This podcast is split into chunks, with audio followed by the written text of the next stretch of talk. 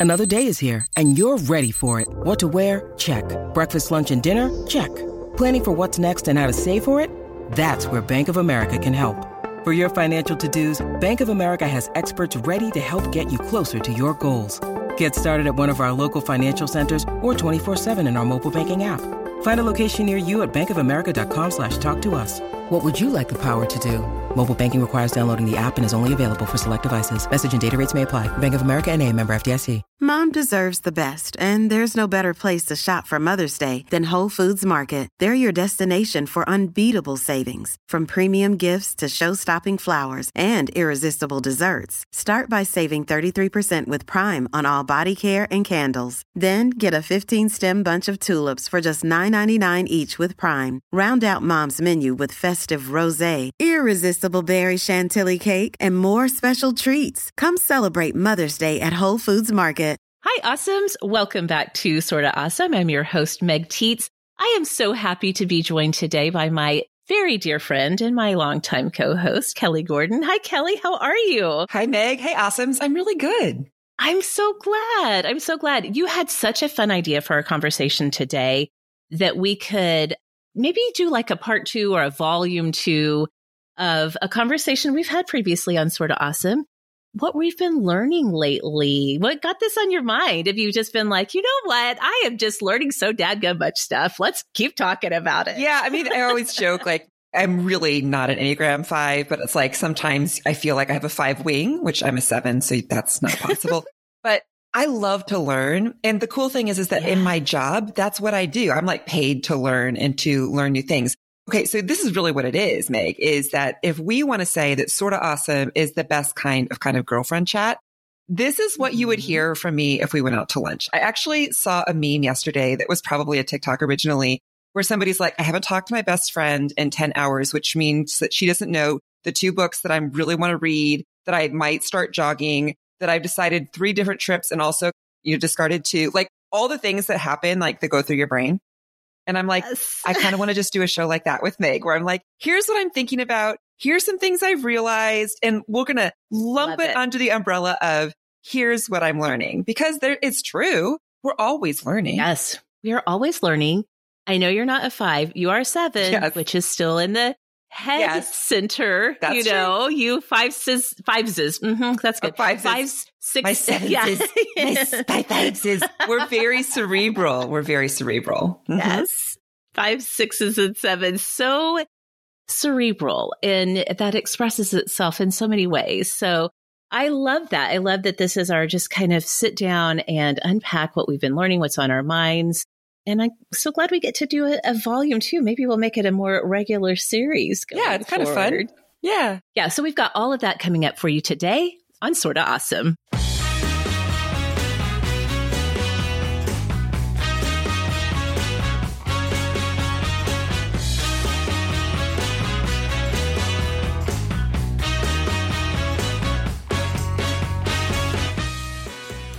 Welcome back, Awesomes, to the show that loves to support you in becoming smart, strong, and social. If you have been looking for amazing women to connect with in a community that will support you no matter what age or stage of life you are in, I'm so thrilled to tell you that you've come to the right place because Sorta Awesome is not just a podcast, it is also your community on the go.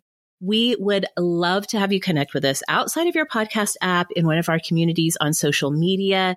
On Instagram, we are at Sorta Awesome Show. We have so many fun things going on over there. So much awesome to bring to your Instagram feed.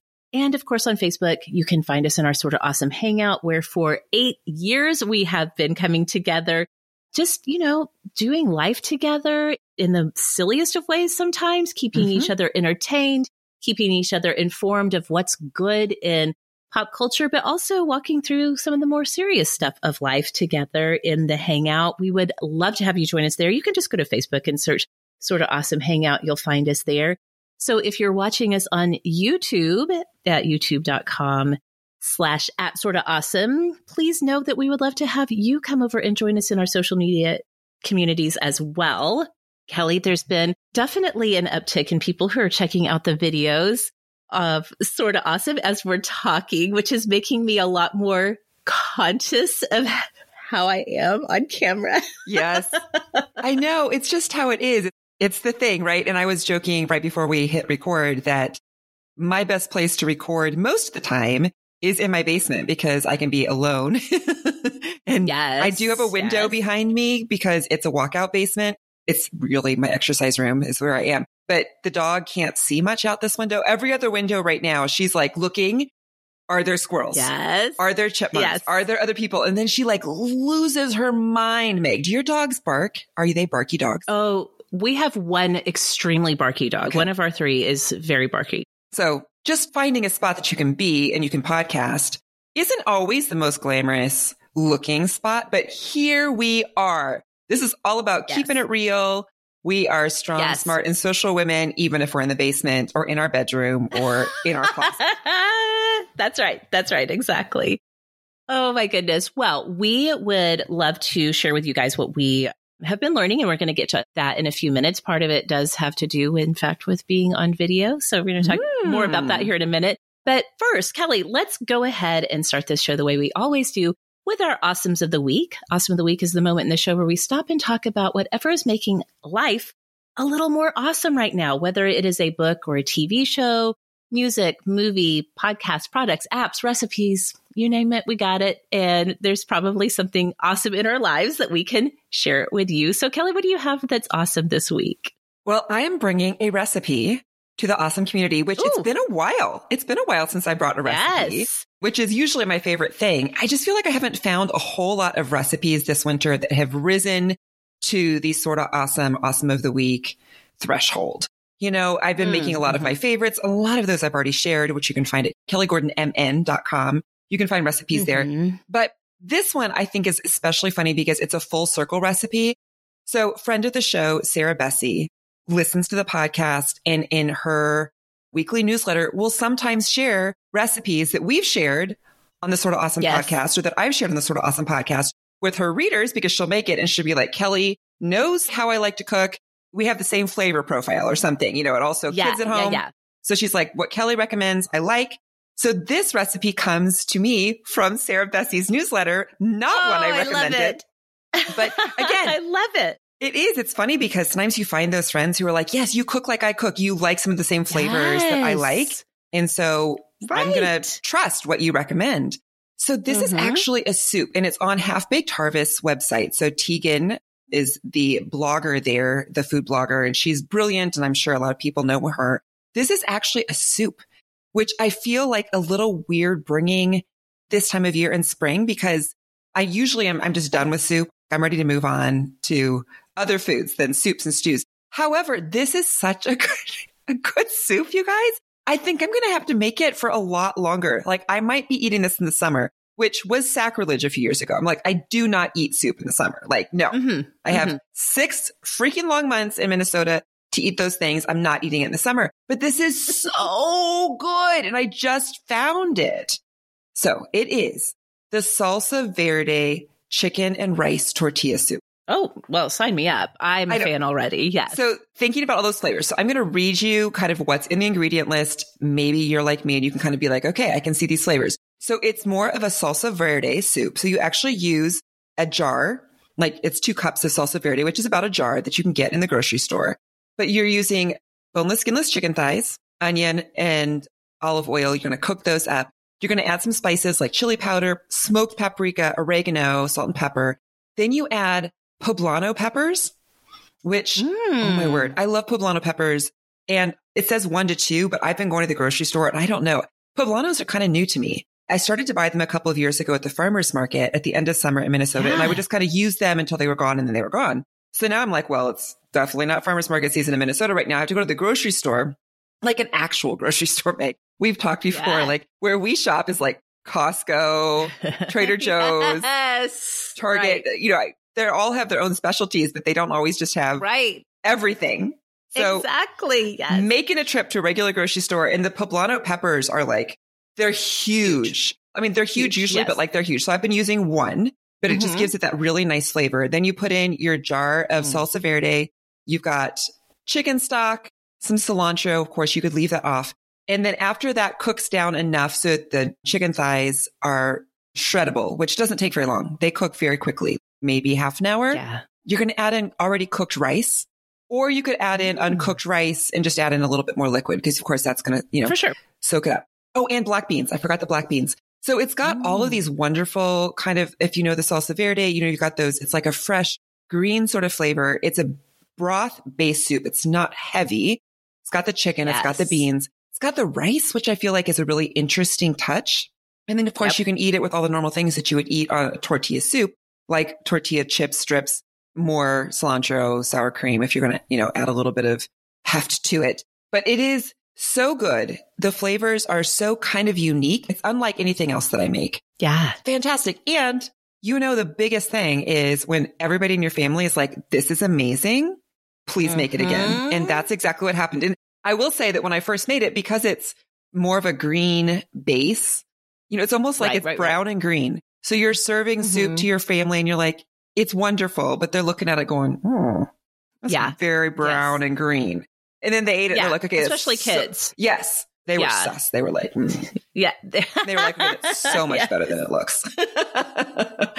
That sounds exactly like a soup that you would get like at a Tex-Mex place in Mm-hmm. Austin. Every flavor that you mentioned is like, oh, this is very Tex-Mex. And I, because It of is. that, I can absolutely see it continuing to make and serve it through the summer because it just has all of the salsa, the poblano, all of the flavors just are very summery in a way. Right. Well, and the, even the smoked paprika, it's got a little bit of a smokiness Mhm. to it. Mhm. So yeah, you're right. It's very Tex-Mex. Fantastic and really pretty quick too. I put in Yeah. more chicken thighs like her recipe calls for one pound. I just put in two because I'm like, I know Yes. my family, but it's an easy Yes. soup to kind of, you know, to adjust that way. It's very forgiving. So we'll link to it in the show Yeah. notes, of course, and hat tip to Sarah Bessey for cluing me in to Tieghan's recipe on Half Baked Harvest. But you guys, this is at the threshold for awesome of the week. It meets the criteria. So you should go try it. It's a high bar for sure. This is so funny because this very rarely happens. You bring recipes often. I'm actually bringing a food thing that has genuinely been. I love food things. I'm like, don't get "Oh, excited." This is my favorite show already. don't get too excited though. See, since you bring recipes often, you have a high bar for yourself in terms of what makes the cut. Since I rarely bring food things, you're going to be like, okay, I No, okay. Tell me. Tell me. I'll be the judge of that, Miss Tietz. Okay. This has genuinely been the awesome of my week the past couple of weeks because for the first time in my 45 years on this planet, I realized I don't really like a hard boiled egg. But you know what I love is a soft boiled egg. And I can make them my own self. I know, but they feel fancy, don't they? Is it's one of those things that you're like, I guess I could do that. I guess I could they do feel that. fancy and I do not know why they feel fancy. They are A, easier to make than hard boiled eggs. And then B, they're so versatile. You can put them in so many things. I think I finally realized I love, love, love the convenience of just grabbing a boiled egg out of the fridge just to add a Mhm. little extra protein for a little snack, whatever. I finally have come to terms with and given myself permission to admit that I hate the texture of a hard boiled egg yolk. When it's too like rubbery. Yeah, it's too rubbery, too chalky. Okay. Just doesn't have great mouthfeel. but well, even when you said chalky. I feel like all the liquid in my mouth somehow got sucked out just by hearing that word. Okay. Thank you. That's the experience on a sensory level for me with hard boiled eggs. But I love the convenience of having a great protein filled snack that I can just grab. And I think I probably wouldn't have ever even realized to myself that I can make soft boiled eggs myself if it weren't for my kids, especially my teenage daughters wanting soft boiled eggs to put in their ramen. And so I was like, okay, yeah, we can do that. So Kelly, as it turns out, Bon Appetit has a very, very, I say recipe. It's not a recipe, but it's just like the technique It's the technique though. Yes. for Mhm. making what they call jammy Yes. soft boiled eggs. Yes. Spoiler alert, you guys, it takes six and a half minutes of those eggs in boiling water. So you bring your pot to a boil. You've got your water boiling in there. You get out your eggs. They can go straight from the fridge to the pot. You don't have to let them come to room temp or anything. You just Are you putting them, into the boiling, boiling water, water, or are you putting them mm-hmm. in the mm-hmm. water and then bring it to a boil? Put them in the boiling water. It's already boiling. Lower them down in there. We have one of those little fry skimmer thingies, you yes. know, it's like mm-hmm. for when you're frying food. I just mm-hmm. use that. Yeah. Okay. Lower them in there. Six and a half minutes boiling. Put them straight into an ice bath after they're done boiling. Bada bing, bada boom. You have got a whole bowl full of soft boiled eggs. And so, yes, we've been putting them in ramen. I've been adding them to salads because now we are kind of get for at least down here, we're kind of getting back into mm-hmm. salad season. I also have been toasting some sourdough bread and then I can't eat sugar in the mornings anymore because I'm very old. And it messes up my blood sugar. So I have just embraced eating meat at breakfast beyond the traditional eggs and bacon. So I'll grab maybe leftover salmon or something like that and put it on the sourdough toast and then put a little soft boiled egg on top. Yes. Some sprinkles, some everything but the bagel seasoning on that. And it feels like a really filling protein packed breakfast or snack later in the day. I just like I'm in love with soft boiled eggs and I'm really proud of myself for you should be. myself. No, I get that. I mean, I know it sounds silly. You don't need to be embarrassed because we all do this. There are things that we're like, I bet everybody else has been doing this for years. And it literally never occurred to me that I could yes. do this in my own home. And it's not that yep. hard. And it revolutionizes because it's a basic thing. You know, like what I brought, a recipe is one meal, but this is like every day in mm-hmm. different ways you can use it. So that makes total sense. I think this is also the time of year that I remember eggs. it's like spring. Yep. And so you're like, oh, that's right. Mm-hmm. Eggs are not as cheap as they used to be, but still not super expensive source of protein. There's so many ways to cook them and just to keep them around as a snack. Like you said, we made yes. deviled eggs for Easter yes. and I always forget, like not everybody in my family loves deviled eggs, but I'm like, these are amazing. And they're just sitting around. I and love you're like, deviled eggs. So easy to like pop a couple when you're like, I'm just rummaging. And I'm like, if I would yeah. just eat these and then walk away for 20 minutes, you're going to be fine. You know, like you don't need to keep yes. grabbing yes. for crackers or Lord knows exactly. those mini Cadbury eggs from Easter, which are the bane of my existence because I've got a Costco bag. Did you get a Costco bag? no, I can't. I can't allow it for myself. I, this is my first year and maybe my last because it's not gone well. I mean, it has been wonderful. But I was saying yes. to my daughter last night, I'm like, it's in my secret candy stash, like a big bag. Mm-hmm. I mean, mm-hmm. thousands probably of eggs originally, yeah. the little ones. Anyway, it's really easy to go there, go toward the eggs instead, Kelly. The little good angel on my shoulder is like, go get a deviled egg. Eggs are good for you. Not a chocolate egg. Yeah, exactly. Okay, speaking of hard boiled eggs, before we wrap this up, have you seen the boiling egg hack that went viral on TikTok? I did weeks ago. Yeah. Have you ever done that? So the technique is that you take your egg and you get a spoon, and this is when it's still raw, and you kind of thunk the spoon onto the more round part of the bottom of the egg, I guess, until you can hear like a click. And that means what? That the membrane somehow yeah. has separated from the inner shell and it's supposed to make them easier to boil. You look skeptical. Easier feel, to peel, right? Yeah, easier yeah. to peel mm-hmm. is what is supposed to do for the egg, but you look skeptical. I don't think that that's it. I think that there are ways to make eggs easier to peel that have more science behind them than that, than just like thunking it on the bottom. I like the idea of you do want that membrane. That's what makes it mm-hmm. easy to peel or not to peel. But I think yeah. it has more to do with the freshness of the egg and also Ooh. the water temperature. So like putting them yeah. in cold water afterwards versus, you know, oh, just yeah. like leaving them in the boiling water or not putting them in cold water, things like oh, that. Yeah. So I didn't try it because I was like, mm, side eye, side eye Gen Z cooking techniques. I'm like, you can try it. You can try it. That, you know. Yes. Did you try it well, or those, have your girls tried it? We have it. I have found genuinely that if you put those eggs straight into an ice bath, like mostly ice with some water in there, I have found that that pretty much does the trick for making them easy to boil. But hey, give it a try and, yeah. and see what happens. Because report back. Tell me if I'm yeah. old lady. Get off of my lawn energy here. oh my goodness. Well, those are our awesomes of the week this week. And we will have links in the show notes for you guys. We always love to hear what is awesome in your life. I cannot tell you how many times that those of us on the Sorta Awesome team have found some new awesome discovery in our lives thanks to you guys. So again, on Instagram, we're at Sorta Awesome show and in the hangout group every week, we talk awesome of the week on Friday mornings. We would love to hear all about yours. So Kelly and I are going to be sharing some of the things that we've been learning lately when we come right back.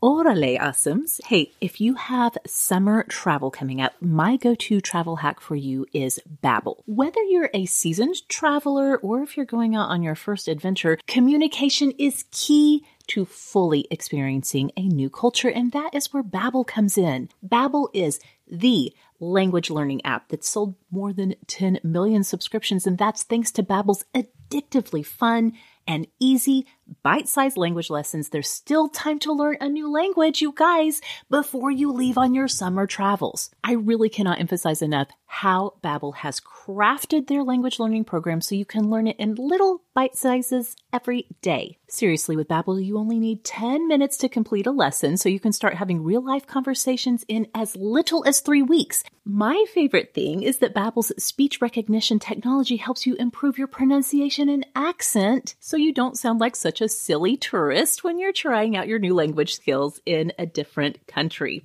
I've been working on Spanish this year, but you guys, there's 14 languages in Babbel that you can choose from. So no matter where you're traveling, or if you just want a fun summer project for yourself, you're going to find a language that you love learning with Babbel. Right now, get up to 55% off your subscription when you go to babbel.com slash awesome. That's babbel.com slash awesome for up to 55% off of your subscription. Babbel, language for life. Okay, we are back. And Kelly, before we start to talk about the things that we're learning lately, I'm going to say this again. You are probably tired of hearing this. I'm sure the awesomes are. I can't stop myself, however, from saying what I have learned through doing yoga daily this year mm. is one of the most life changing things that I've ever experienced. And I keep telling you because you've been gently encouraging us all. Oh, it's making me so happy. Yes. And I relate. well, my friend and superstar awesome Kate Nixon, Anania, and I are still checking in with each other daily. We've been exploring through Adriene Yoga with Adriene's archives and sometimes picking from her past playlists of 30 days of yoga. Sometimes now that YouTube knows I'm obsessed with yoga with Adriene, I'll open YouTube in the morning it'll be like, here's five Adriene videos. Wow. Which one do you want? and so sometimes I'll just pick them randomly. Yeah. But Kate and I were texting just this morning about it. And she's like, I think we're probably at about 100 days of yoga at this point. And this morning was really powerful for me. I was working through some feelings about a thing.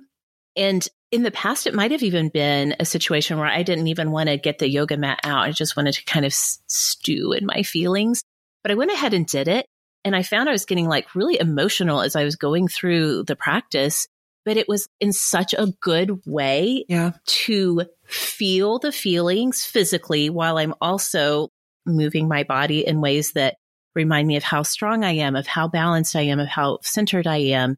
So even on the bad days, yep. doing yoga has still been so powerful for me. And another thing, I know this is just such a meme in popular culture right now. You know, how mad we all are that taking a little walk every day is really good for your mental health.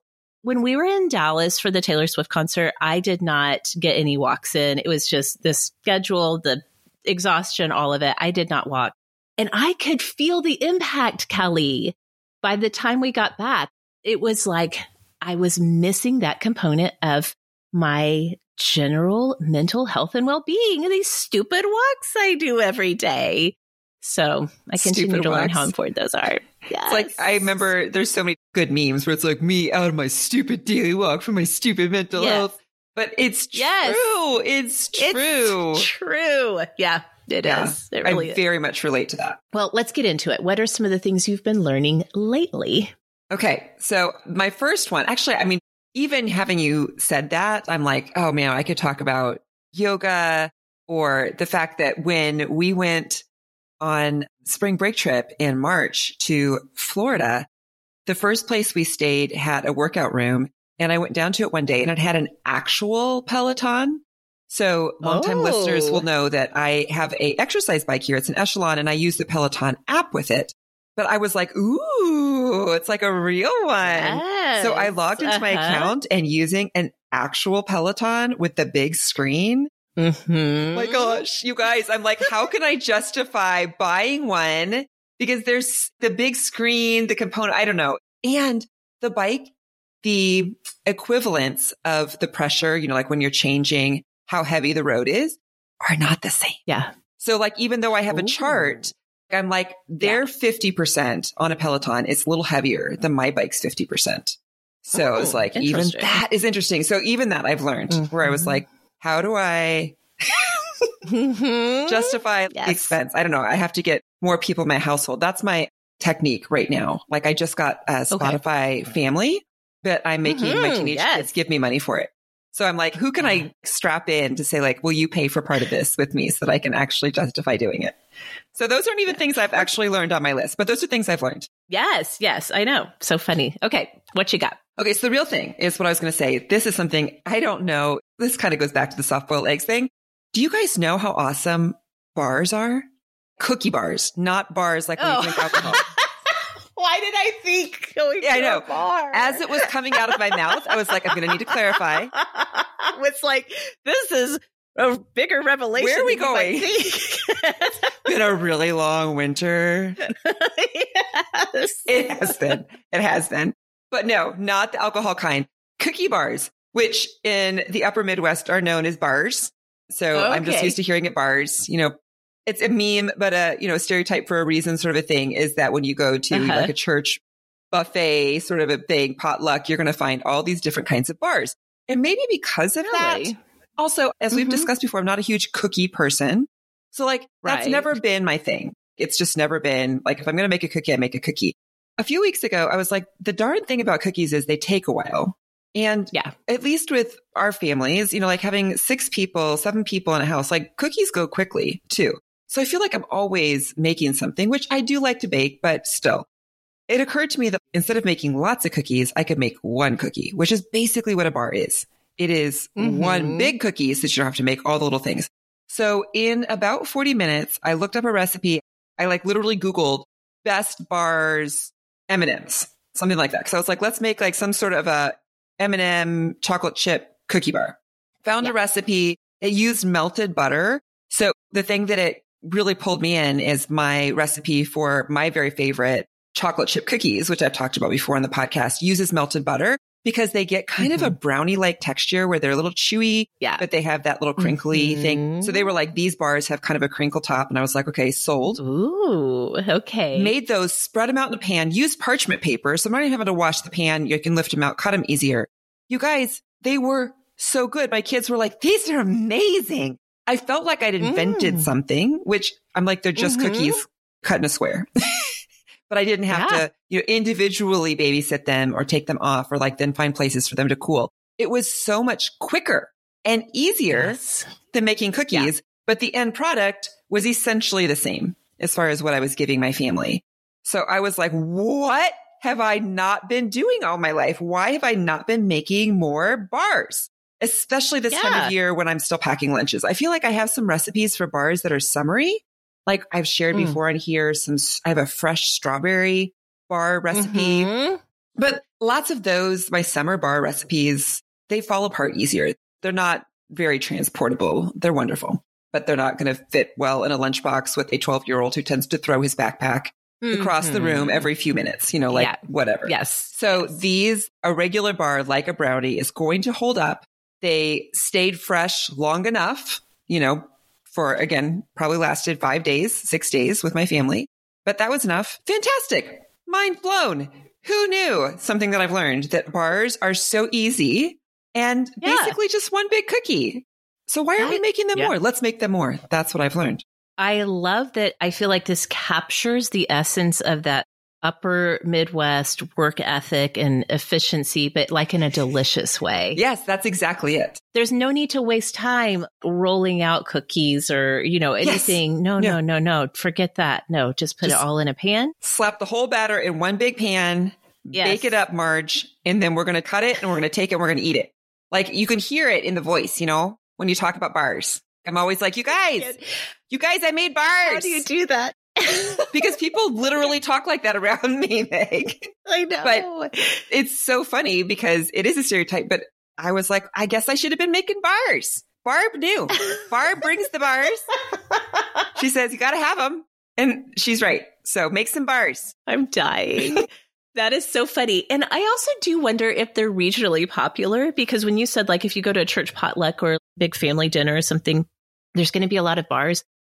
I don't know if that's the same here. Hmm. I'm trying to think. Maybe they are there and I'm just not paying attention. I feel like down here, when you go to church potluck or like my husband's family has a big family reunion every Mhm. summer and everyone brings food, I feel like it's going to be a lot of pies, but I don't necessarily think a lot of cookies and bars. Okay. It's definitely So- bars up here. It's not pies. That is a stereotype. We're going to have to ask the awesomes. We'll do a poll and see like regionally what's the thing. But you get pies, Meg. Where have I been all my life? I need to be coming I to your church potluck. we would have like Yes. maybe one pie that somebody would pick up. It, it wasn't a table of pies. No, not at all. Really? Mhm. Oh, that's fascinating. Oh, we definitely have to talk to the community about this Yes. and see regionally what's on the dessert table at the potluck. Yes. So great. Okay. Well, my first one that I've been learning is not nearly as delicious as that, but it does kind of fit into the efficiency realm. Okay. So this is an app. And again, this is not even anything groundbreaking. It is now a native to the iOS. It's called Freeform. Have you played around with this at all? Yes. I haven't played around with it, but I've seen it. Okay. So it's in the newest update, I guess, iOS 16 or whatever. And I had seen it on my iPhone and I was like, I opened it and I was like, oh, I see. It's like a notes style app.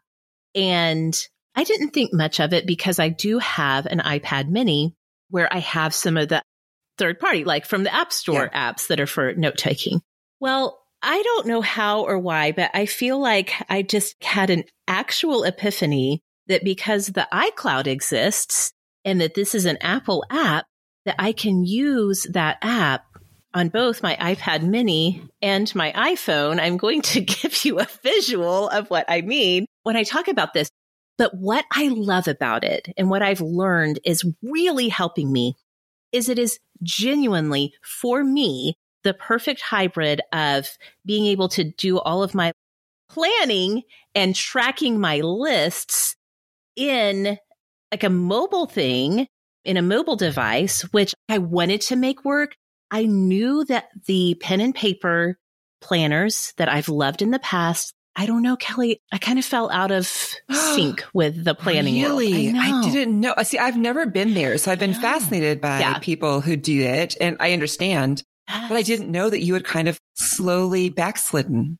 I'm a backslidden journaler at this Yeah. point. Yes. I think it was just the portability factor. It's kind Yes. of like how I thought I would never, ever, ever read books on Kindle because I just loved the experience of reading it in print. Mhm. And then once I realized, oh, but this means I can have a book with me literally wherever I am. And I don't have to remember to bring it with me because it's right there on my device.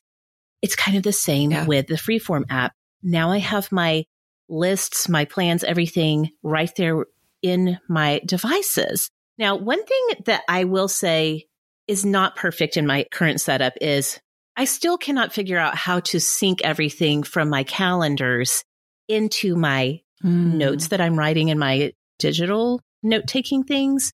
So that's still a gap. And if anybody has a good way to to do that, please do reach out and let me know. But let me show you. So on my iPad, I will open up I don't know how much you're going to be able to see on this camera. Yeah, Yeah, no, I can see it. there once you pull it in. So here's my list for today. And so again, it's just like a regular to do So you're list. writing it. You're using like a stylus or your I'm finger. writing it. It's not typing. You are actually handwriting on your screen your things. Yeah, which is why I'm loving it in the iPad because I do have an Apple Pencil. And so Okay. I will handwrite it out just like I would normally grab a piece of scratch Mhm. paper or a post it or something like that and make a note by hand. Now I do that in freeform on the iPad.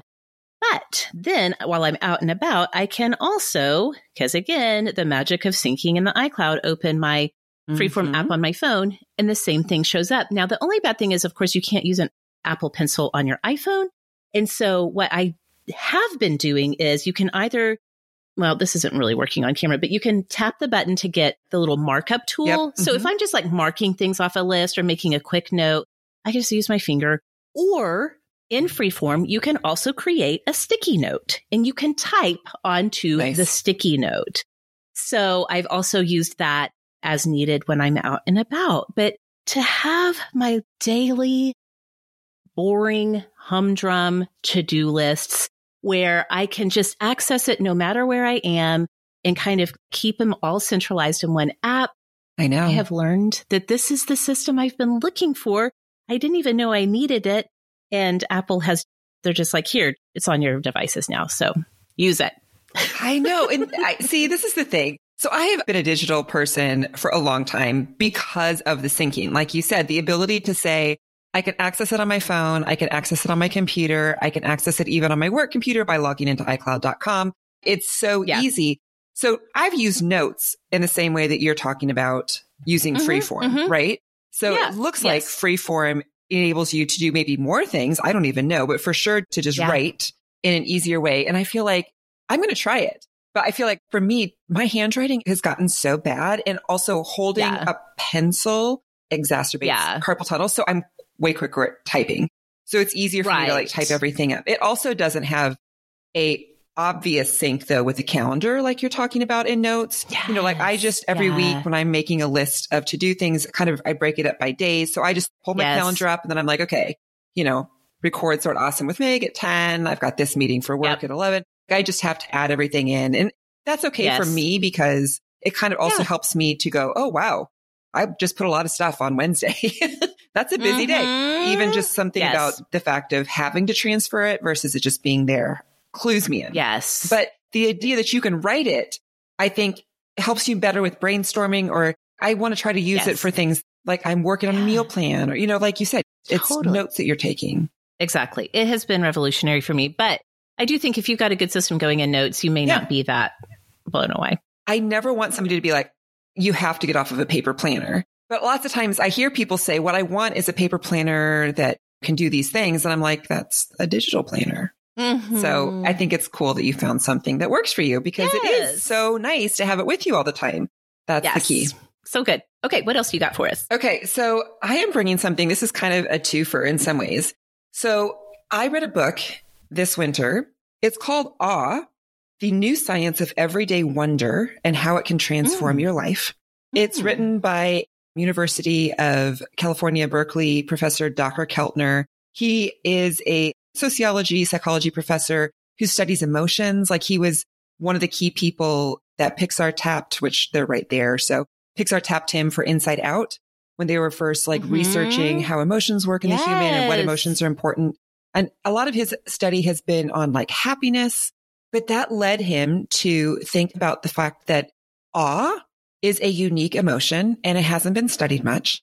And so this book is obviously nonfiction. It's his kind of research. He's, but into awe and why we need it as humans and Hmm. why we're especially like, as we just talked in this digital age, there's so many good things about it, but he's like, we're losing touch with awe. We don't have it in our everyday Hmm. life. And he even kind of wonders if why some of the problems we're seeing with younger kids, like with Gen Z, even or Gen Alpha, feeling higher rates of anxiety and depression might be because of all this digital stuff is great, but we don't have natural places for them to experience awe. Traditionally, awe would have been something that you experienced in a church, you know, in a spiritual setting for most people. And those things are also changing. Access to the outdoors isn't easy for everybody. So this is really his plea to say we need more awe. Your family needs Yeah. more awe and what it does to us as humans. So Mm. if you guys don't have time to go read the book, I highly recommend it. But we also did the reason, of course, that I know about it is because we did a show at MPR at Minnesota Public Radio where I work with Dacher. And so it was one of my favorite interviews that we've done this year. I will put a link in the show notes to our interview with him. So you could listen to that 50 minute interview and you're going to get a real good feel for his research for the book, for why he says scientifically we can measure this in the brain. They did all of these crazy but cool experiments where they had older people, after you get to be about 70, 80 or so, I think it's 80, your happiness goes down. You mm. kind of are unhappy until about 50. And then you have peak happiness is in the middle part of okay. life. And they kind of yeah. theorize because that's usually when most people are done actively parenting, mm-hmm. you know, things like that. Mm-hmm. And you've also just hopefully gotten a good sense of yourself and of growth and you're kind of established and you're able to start looking out. So they worked with older people where they asked them just to go out and think about awe in a daily walk, kind of like a gratitude practice, like notice things and how much happier they got and how much gentler they got. It does. It changes us. I know things like a gratitude journal sound hokey to some people, but they really work. It's kind of like they yoga, do. you know, like it's yes. one of those things you might be tired of hearing people say like, oh yeah, I know everybody talks about it, but it really does. It rewires our brain and they can see that yes. in a lab. So it was a really fantastic book and made me think about how I can create moments or build or look for moments of awe in my own life. And he really defines awe. Awe has to be a sense of smallness in the sense of grandeur. So oh, he's like, it's not just beauty. Like people will be like, Oh, I saw these beautiful, like in California yeah. right now, they're having this super bloom, right? These fields of wildflowers that have come because of all of the rain this year. He's like, it's not appreciating beauty. Like that's close to awe, but it's not awe. Okay. Awe makes you feel like simultaneously small and held by something bigger than yourself. Oh, wow. I know. I'm to start crying. That's so beautiful. It is. And he lost his brother, who he's very close to. His brother died of cancer around the time he was writing this book. And so there's a lot of really beautiful stories of how grief, mm. you know, like mm. brings you into awe. That's one of the things that people around the world reported brought them the most awe was the yeah. goodness of people. So he's like, it doesn't have to be standing under a starry sky or being at the Grand Canyon, right. you know, like those sorts of things that you might think about. It can just be other people. But it's really a great book, a great idea and concept. And I've actually seen several other books that have crossed my desk that are very similar this year. Mm-hmm. So like there's one that's called Wonder and those ideas. Okay. And here's the other thing. This is why I said it's a twofer because it made me think about this. As you know, we went to Florida for spring break in March and we spent one day one very expensive day at Universal. We went to both parks because we wanted to go to both Islands of Adventure. I think, I don't remember the other one. I think the other one's just Universal theme park because we wanted to go to both Harry Potter worlds. That was the real mm-hmm. reason we were there. Mm-hmm. And I'm a Harry Potter nerd. So I was excited, not like obsessed, but you know, like I was excited. But what those types of theme parks do when they recreate a world that you've only lived in in your head. And I would say Disney is the best at this, but mm-hmm. I felt mm-hmm. this same kind of magic at Universal too. Yeah. It felt kind of like a sense of awe of being like, yeah. I can't believe. I mean, it's not real. You know, it's not real, real, but like mm-hmm. you're surrounded by it. So the very first ride we did was called the Escape from Gringotts. And it's like you're going down into the bank and you're getting in a cart and it's like a roller coaster sort of a ride through things. And it was amazing. But just the experience of walking through Gringotts and all the little details of yes. the goblins that were at the bank and then going down into like the dungeons and the things that were there, all the little details the Universal has thought of. I got weepy. My kids were like, please tell me you are not going to cry. you know, like that's embarrassing. But I was like, it is yeah. magic that this world that you've lived in in your head and has meant a lot to you becomes real. And I felt the same thing at Disney. Like when you walk into a Star Wars area and you've loved Star Wars yeah. and stormtroopers walk by you and all the people who are there in character, it's just such a sense of wonder and childlikeness. And I was like, man, I need more of that. I came back from Universal yes. and for about a week watched Harry Potter movies because I was like, I was just trying to cling to that feeling yes, of, of magic. Course. Yeah. And I was like, those mm. types of experiences. Now you don't have to go to a theme park. You know, I know that that's not always accessible for everybody, but man, it filled up my soul in a way that I didn't know that I was dry for. Oh, oh my gosh. Yeah. So you can check out the book. Definitely, like if you're a Harry Potter person or you have a Harry Potter family, it is so much money, you guys, but it was kind of worth it. Yes. It was so fun to see those moments where the imaginary becomes real. Everything that you're saying is reminding me so much of the conversation I just had with Rebecca when we were talking about this sacred or spiritual aspect of Yeah. going to like a big concert, like a Yep. Harry Styles concert, a Taylor Swift concert. That idea of being one small part of a bigger Yep. thing and Mhm. collectively experiencing that. That's really beautiful. And I would not have thought to put the word awe to that, but absolutely, Yes. yes. I can see how that would translate. So good. Okay, I'm going to give you like a quick fire bullet pointed list of three short things that Let's I've do it. learned lately. Okay. A lot of them have to do with the fact of just coming to peace with the fact that I'm 45. Here I am, right in my mid 40s, and that things are different. Number one, I'm learning that when it comes to makeup, like truly less is more. I find I'm wearing fewer products and yet people are more often noticing and being like, your makeup looks really good, or just noticing. And I'm finding like your skin really does change. And instead of trying to hang on to how it used to work, to just be open, try new things, and might be surprised that, yeah, can do less. Yeah. Still looks great. So that Love that. Yes. Number two, I know that you shared that after the Florida trip that, you know, took a while to bounce back. after my Dallas trip, Kelly, I could not believe it took me like a solid week to just feel like I could think straight again. I don't even really want to say I was like brain fog, but I guess that would be kind of the closest thing. I just felt like I was out of it. I felt like I was just so unproductive. I was really tired. And so I guess I'm realizing maybe it's part of getting older. I don't know, but I need so much more recovery time from things than I ever thought that I would need. I know. I feel this too. I do think it's aging, but I could be wrong because I feel that so much. I mean, I still have a lot of energy compared to a lot of people.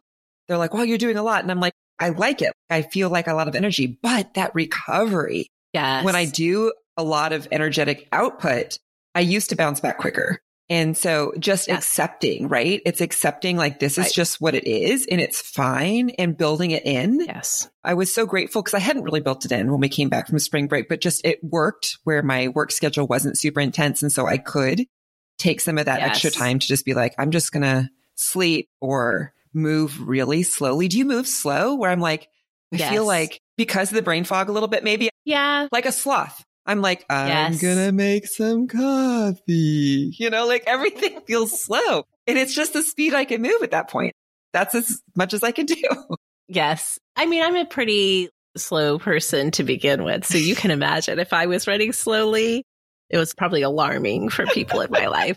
But the last one comes back to what we were talking about at the beginning, and that I'm just remembering how both thrilling and also stressful it can be to be a beginner at something. And so, you know, if we've been making Sorta Awesome for eight years, I feel like I know audio production in my sleep now. It's a language system that I inhabit and I can speak easily. I'm so comfortable with it. To move into video has been a lot of learning curve, a lot of just having to be okay, just like I was okay in the beginning of Sorta Awesome in 2015. If not every single thing was perfect, I knew there was going to be mistakes. I'm having to go back to that place of being a beginner. And it's been really good Mm. to learn those new skills, to think about things in a different way, to just be a beginner, not have to be perfect, to be open to learning. I haven't had that experience in a while, it feels like. And so it's feeling pretty great, although it does come with stress because I do Yeah. like to do everything perfectly from the beginning, but it's been really good. And I do wonder if at some point, as we do get older, if we need to like be more intentional about being beginners, about Yeah. something to help keep our brains active and engaged and to just continue to use those muscles of learning so that they don't atrophy. I don't know. It's just something I'm wondering about, but it feels really good to try something new is what I'm saying, I guess. Yeah. Well, and I think that that's the cool thing. I do think we need to do it more as we get older. Like we just need to be open to it. But I think that the cool thing about learning something new when you get older is you already have a sense of it's going to be okay. Like I'm going to fail. And I'm going to look stupid and I don't care. Where when you're Yeah. young, at least for me, like I was so aware, so self conscious all the time, painfully Mm. so that trying Yes. something new, I couldn't lean into it. I couldn't enjoy it for what it was because you're like, oh, you know, like I didn't get it and, uh, are people watching and I look stupid. So you're always thinking that. And I think when you get older, because you just released some of that, hopefully, you're like, yeah. Eh. I mean, you do still feel like, oh, I wish it could be better, but you can give yourself more grace and enjoy the process more instead of feeling uptight about it. You know, it's that beginner's mind that they talk about yes. in Buddhism. The idea of that, that you start anew every minute, really embracing what that means. It's not that you are having to forget what you already know. You know, it's really just having that attitude of, I'm still learning. It's going to be okay. Yes. It's a humility that you don't know it all yet mm-hmm. and that you're open. Yes, yeah. very much so. So it's been really good to learn that. that again. Kelly and I have even more things to share with you, things that we've been learning. We're going to get to those when we come right back. Okay, friends, you know what time it is. Time for a discussion amongst us grown up awesomes. You know, Kelly and I are talking today about things that we have been learning. Um, one of my favorite things that I personally have learned in the past year is that better sex starts with foria. Even for those of you who may not think you need a little extra help in the bedroom, you're going to be pleasantly surprised by how much better and more pleasurable your sexual experiences can be with foria. Foria is using all natural and plant-based ingredients to intensify sexual pleasure and relieve discomfort. And I really think that's why they have such a fanatical cult following with tens of thousands of people, including and especially a number of you awesomes who have had your sex lives transformed through Foria's products. If I've said it once, I've said it a hundred times. I'm going to send you straight to the Awaken Arousal Oil. I promise you guys, whether you are just looking for like a little pick me up in the bedroom, or if you are needing some more intensive help, Awaken Arousal Oil is a great place to start. So yes, you guys have my permission to try this. I fully endorse you to go ahead and treat yourself to more, deeper, fuller pleasure wherever you can find it and as often as possible. And you can start with a bottle of Foria. Foria is offering a special deal just for you awesomes. Get 20% off your first order by visiting foriawellness.com slash awesome or just use code awesome at checkout. That's F-O-R-I-A wellness.com forward slash awesome for 20% off your first order. I recommend trying their Awaken Arousal oil and the sex oil together. You're going to thank me later. Okay, we are back and we are sharing today the things that we have been learning lately. Kelly, you are always so good to encourage us to think about what we're thinking about. And so we've been talking about the things we've been learning lately. What else have you been learning that you can share with us?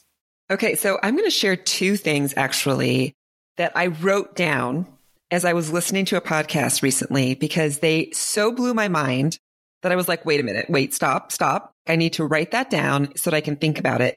They were both from the same podcast though, and they're similar. Actually, we were just talking about kind of like the Buddhist idea of beginner's mind.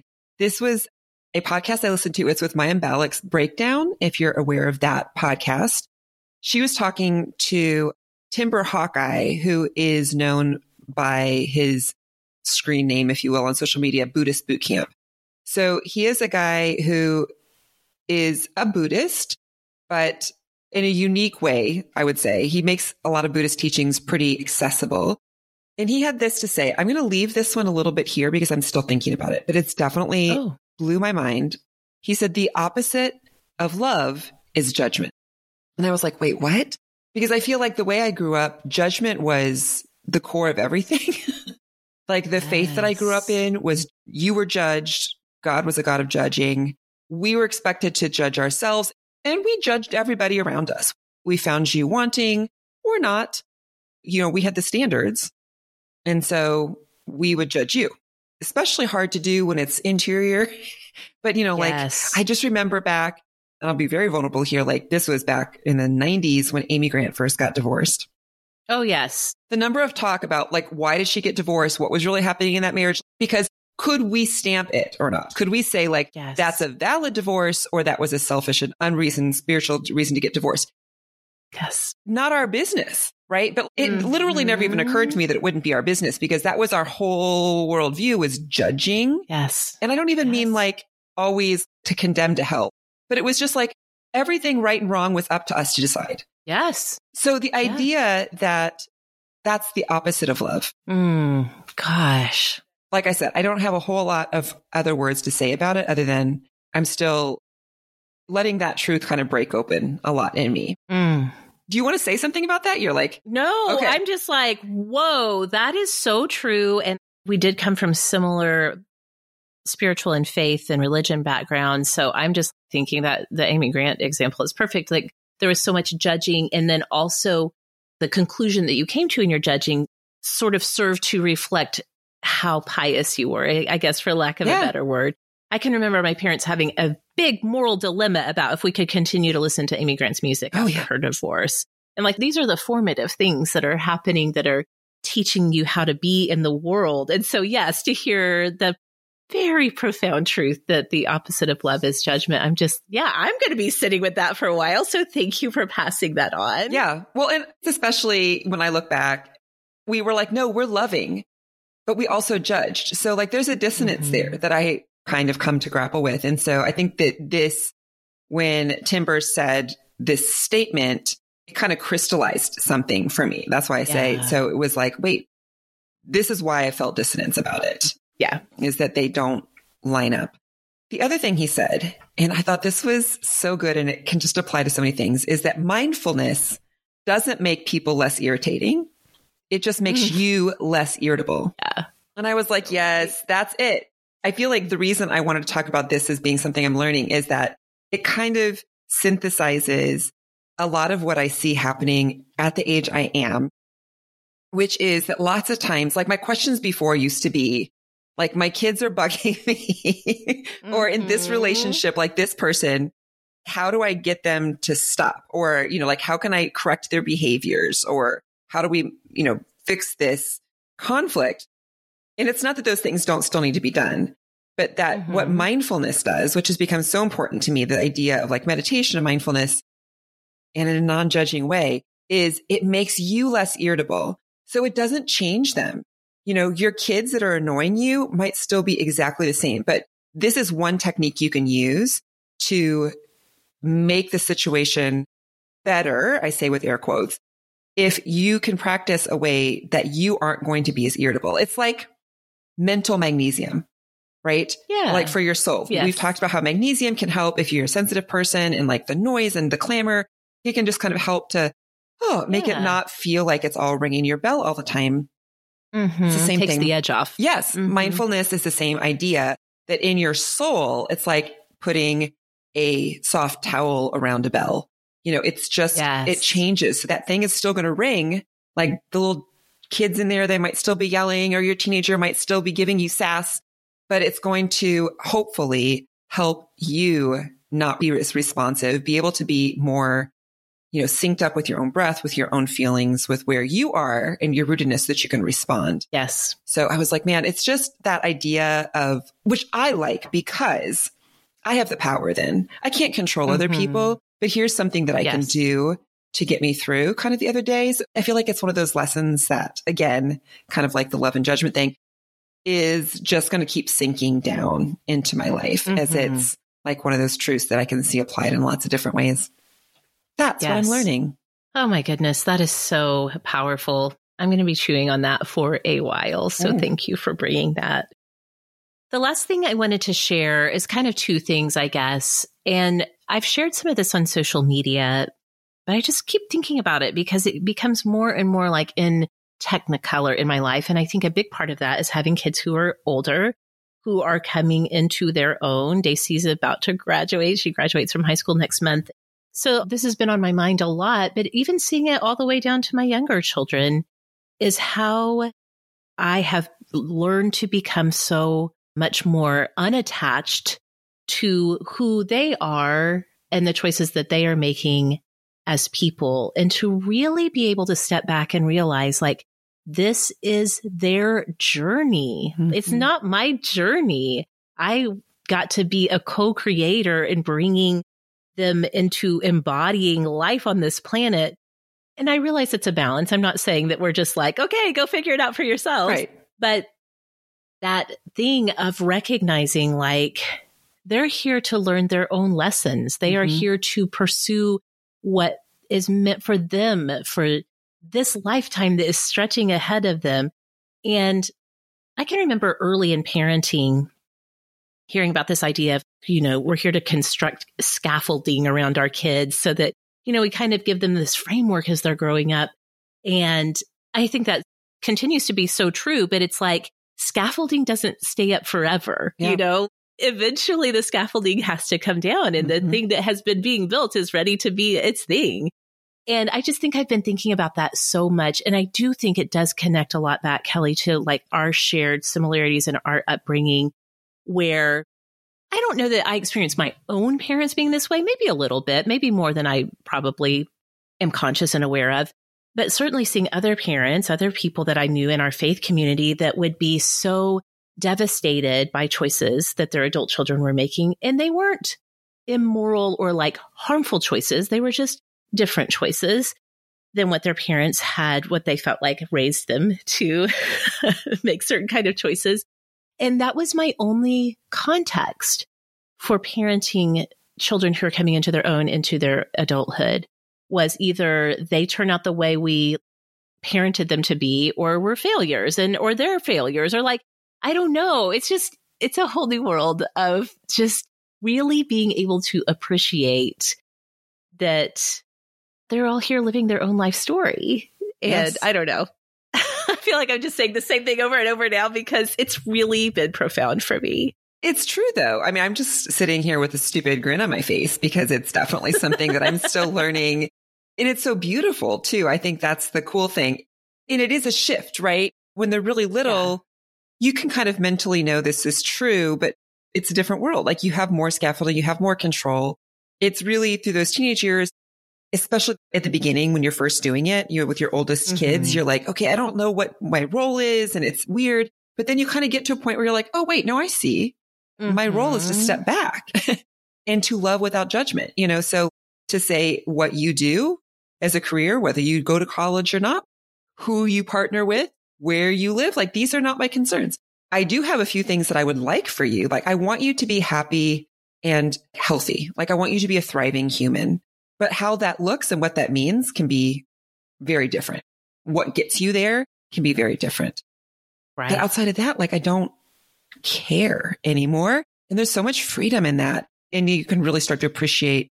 And in some ways, even, I don't want to say feel sorry for, but just like there's a lot of tenderness, I think, where I'm like, yes. oh man, it's hard being 20. Mm-hmm. I remember, you know, like in my own journey, that was hard and saying like, you can do it and being kind of glad that I'm not responsible for them yeah. anymore. You know, like I don't have to hold this tight control and be like, ah, they're 20 and they're making all the, ah, mm-hmm. like just be mm-hmm. like, well, it is what it is. And they're going to figure it out and they're going to learn from it and they're going to learn their own lessons. And yes. my great responsibility and joy is just to walk next to them and offer a cool glass of water. Yes, mm-hmm. that is so true.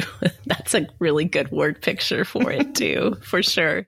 And then the last thing I think is somewhat related in the sense of having new understandings about things. And I think I've just been learning so much that everything that feels so right and true in terms of our understanding of the human soul and the experience of that, or I'm learning for myself, I am coming to believe it's so much bigger and there's so much that we can only have a glimpse of yeah. in this current life, in this embodied bodies.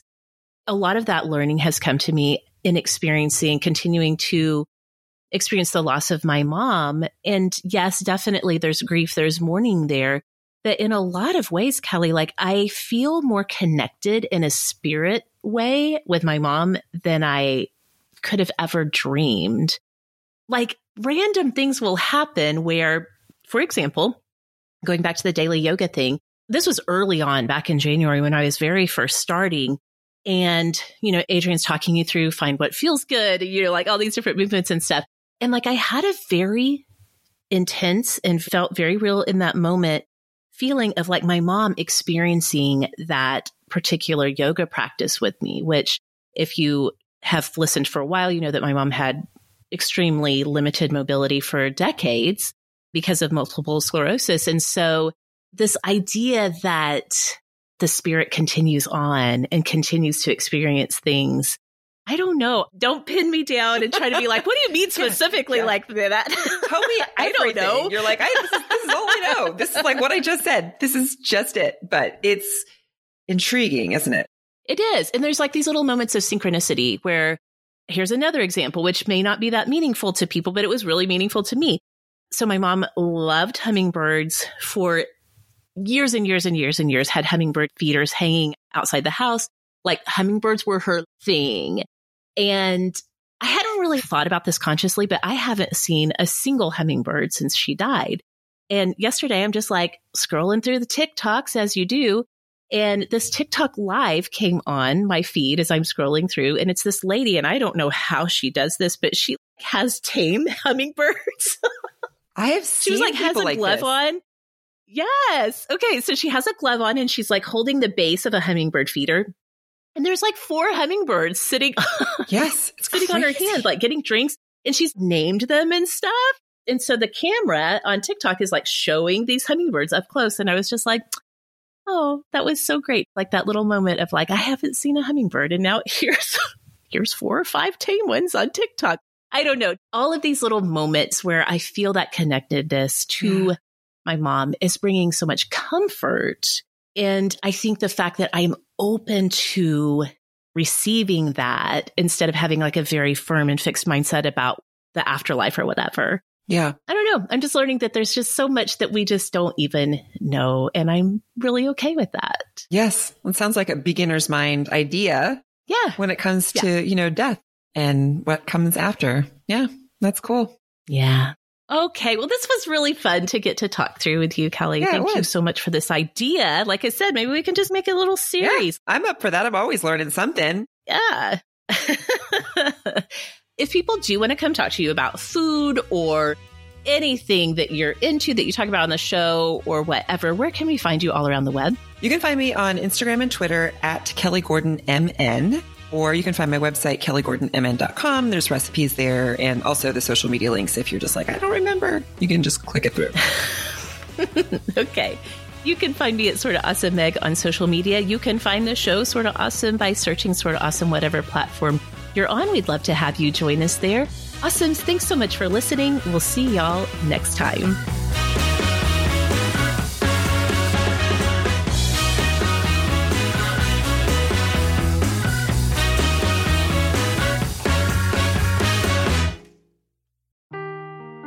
Seeking the truth never gets old. Introducing June's Journey, the free to play mobile game that will immerse you in a thrilling murder mystery.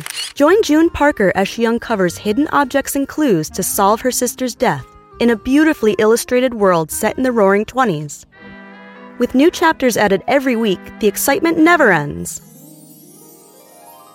Download June's Journey now on your Android or iOS device or play on PC through Facebook Games.